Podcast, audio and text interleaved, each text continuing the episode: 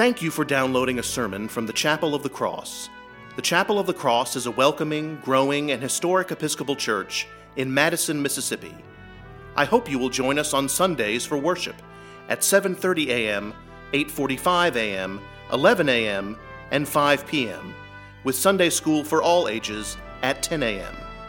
I also invite you to connect with the chapel online at chapelofthecrossms.org. Again, thank you for downloading this sermon. We pray it will enrich your walk with Christ. God bless you, and we look forward to welcoming you and your family to the Chapel of the Cross.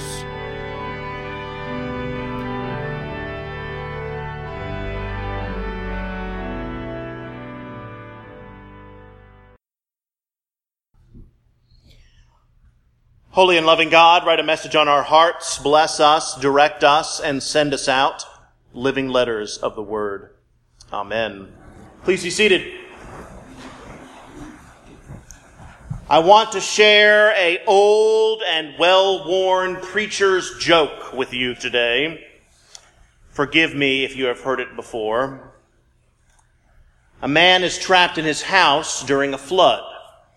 His home is surrounded. The rains aren't stopping and the waters are rising. The man stands in his doorway watching the water. And as he watches, another man in a canoe rows by.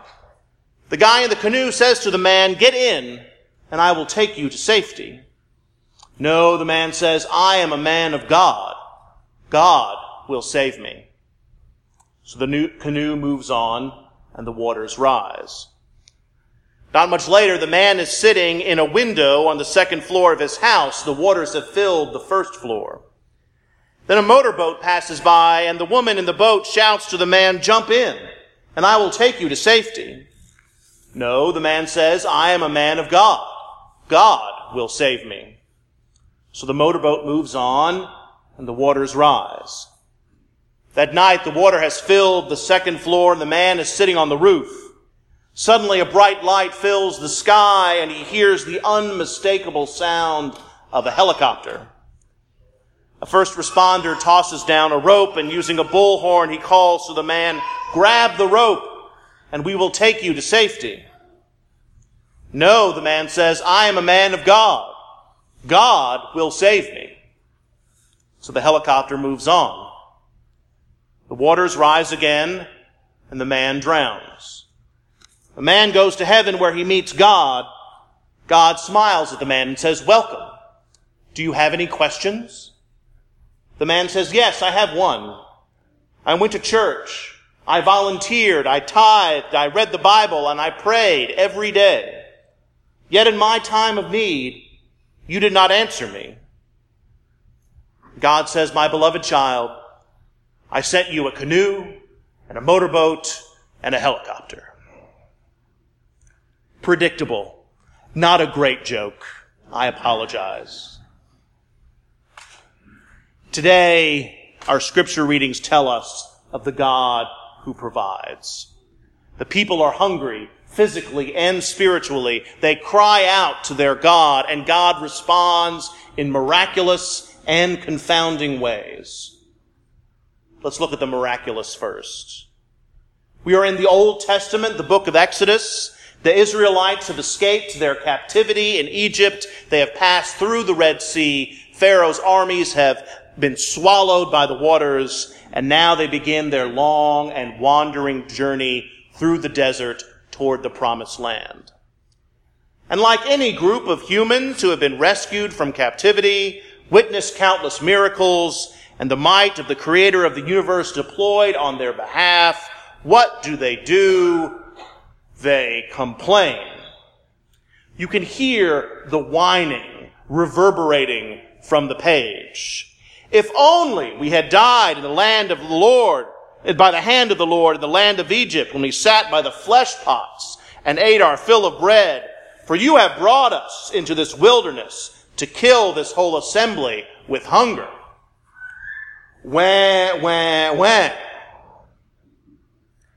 And you might notice the Israelites did not ask for anything. something that might solve their problem. They just complained for the sake of complaining, which, I don't know about you, but that's my favorite kind of complaining. The Israelites forgot what Jesus said in the Gospel of Matthew, ask and it will be given you. But since that was a few hundred years later, I guess the Israelites can be forgiven. Then the Lord said to Moses, I am going to rain bread from heaven for you. And in the morning there was a layer of dew around Israel's camp. When the layer of dew lifted, there was on the surface of the wilderness a fine, flaky substance, as fine as frost on the ground. When the Israelites saw it, they said to one another, what is it? For they did not know what it was. And Moses said to them, it is the bread that the Lord has given you to eat. This is the first appearance of manna, the bread of God that sustained God's people in the wilderness. Two fun facts about manna. The Hebrew word manna does not mean bread. It means what, as in, what is it? When Israel first sees the bread, they ask like a child whose supper plate has been invaded by vegetables, what is it? And the name stuck. What it is what it is. And manna only lasts one day. They could not store it or save it because it would go bad by the next morning. This physical reality underlined Israel's dependence on the Lord. But regardless of what they called it or how long it lasted, the people were in need, the people cried out, and the Lord provided. Fast forward a few hundred years, and we hear Jesus encountering another group of hungry people. The day is the day after the feeding of the 5,000, our gospel from last Sunday, as I'm sure you remember. And the people are, as people are wont to do, hungry again. And so Jesus says, very truly, I tell you, my Father gave you the true bread from heaven, for the bread of God is that which comes down from heaven and gives life to the world. So the people say to Jesus, give us this bread always. And Jesus says to them, I am the bread of life.